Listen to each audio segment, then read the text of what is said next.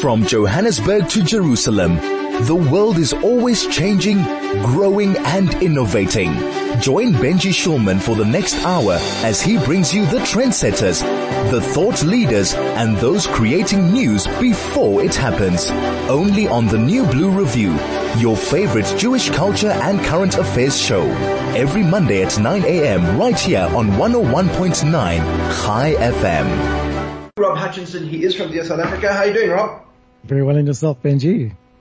I am fantastic. Now, before we get into the meat of the discussion for today, I just thought we should update the listeners because last week or the week before we were discussing this new policy of the government that wanted to increase huge amounts of tax and all sorts of things uh, for the purposes of creating some kind of welfare fund. And there was a bit of an outcry, and we discussed it on the show. And uh, there's been uh, some result of that. Absolutely, there has, and it's a good result, and it's clearly due to to public pressure and public outcry from from various groups, uh, organizations, and from individuals in in the public. Uh, we ran a campaign on it, which uh, brought about 22,000 or delivered 22,000 individual submissions to to the minister, and as a result, she's withdrawn the the green paper and, she states that it's about, or the reasons being be, behind that are because she feels that it's not uh, explaining the situation enough. So they've withdrawn it to further develop and, and further present what the the ideas inside there were actually supposed supposed to mean. Whether that means they've actually withdrawn the policy in its entirety is uh, debatable. I don't think they have.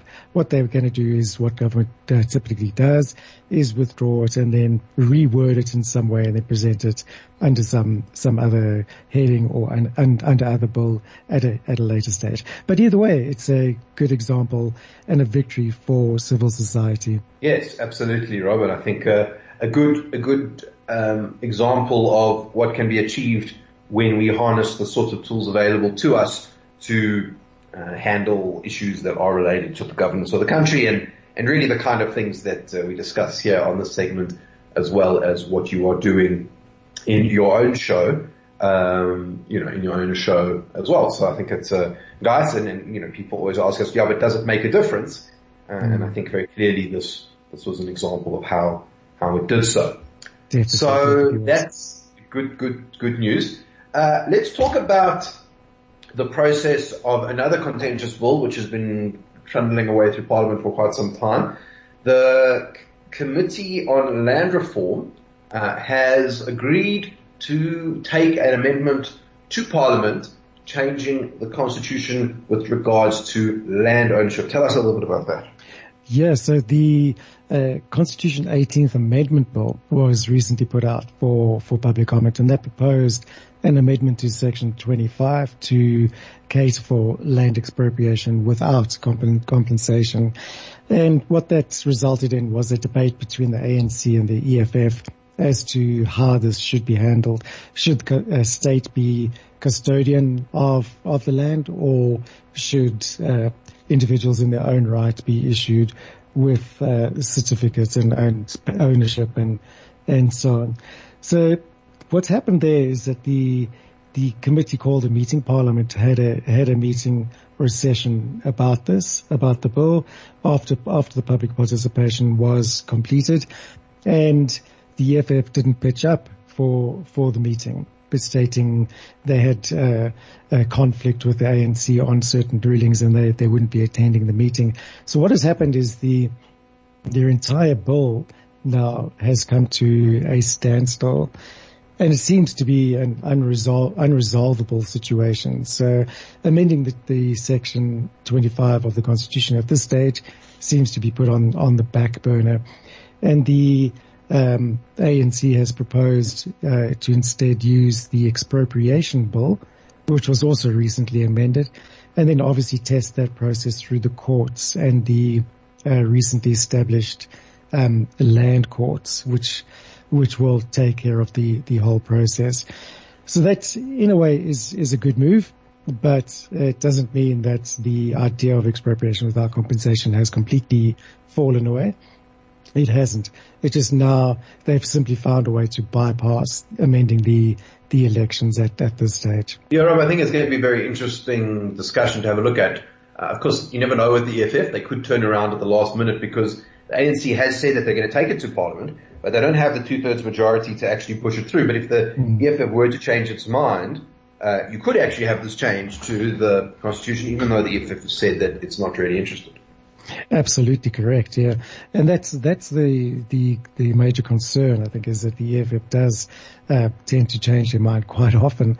So it's it's very likely that they will side with the ANC because it's it does still push forward um, expropriation without compensation, regardless of of amending the constitution.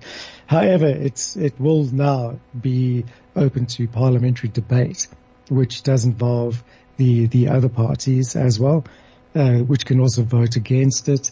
And it does require at least a, I think it's a 70 or 75% majority to amend the Bill of Rights. So that's, we in for some interesting times, interesting times on that. Should the, should the EFF not side with the ANC on this, I doubt this will actually go through. You get a reprieve this week, uh, from your normal show, uh, because we're not on air. Uh, so I thought I would get you a, a quick input into something which I think is really, really interesting and, and causing no doubt chaos at the Luthuli House. Do you think that the IEC is going to open up registration again for the ANC because they didn't register a whole bunch of their candidates for the upcoming elections. And it means that even if nothing changes from a voting perspective, there's now dozens of places that are up for grabs. Yeah, it certainly is going to be an interesting time. Um, my personal opinion, I, I I actually hope the IEC does open up the the registration for for ANC. If if they don't, it's going to create major problems after the election, where the ANC will be well within their rights to contest the validity of of the elections as and uh, challenge it, citing that it wasn't a free and fair election. So I, I'd rather that the IEC actually opened it up, allowed them to register their candidates, and we had, went ahead with a with a full election. You you wouldn't want an opposition party to win something that could be easily challenged at, at, at a later date. However, that will require a slight bending of the rules and probably a a public appeal or appeal to the other parties to to uh, see if they they agree to it. And again, I, I hope they they do. And if, if they are confident in their election processes and campaigning and messages, then they really shouldn't have anything to, to worry about at, at all. But again, it's, it's up to, to the, uh, to the IEC to actually decide on that. You know, the whole thing started when, um, the ANC couldn't pay, pay salaries at the Luthuli House. And they, they knew, well, the beginning of, of August that this this would happen, that they wouldn't uh, have enough staff to complete the, the lists and submit them, and and so on. So they knew well in advance that there there was going to be issues, and they knew how to resolve them. Whether that will uh, be a factor in the IEC's decision, well, we we we don't know.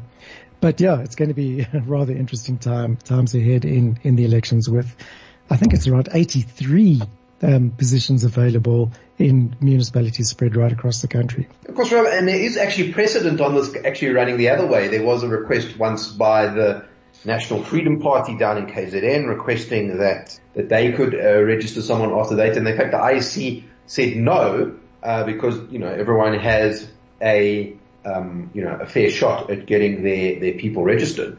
So it's interesting to see, in effect, you, the argument is the ANC is too big to fail. Mm-hmm. Um, and, and, you know, so we have to kind of, but if the, and, and the, the ANC is also claiming that the IEC system didn't work, which I think is also important. If they can prove that, then I think there's a much bigger case than if they were just too useless to get their stuff done in time. Absolutely correct. Yeah. So they are claiming that the, the system or the online registration system crashed or, or froze or something like that.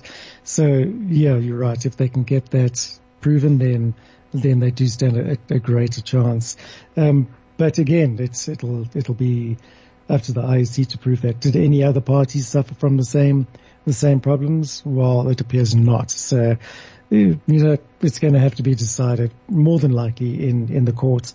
Although they, they, they withdrew their first application to, to the courts, um, for unknown reasons. So, well, let's let's see what happens. Absolutely, and we will carry on following this after the new year. Rob, thank you so much for joining us, and we'll chat to you again soon. Fantastic, Benji. Have a have a wonderful, wonderful break, and, and enjoy, enjoy. We'll catch you soon. Thank you so much.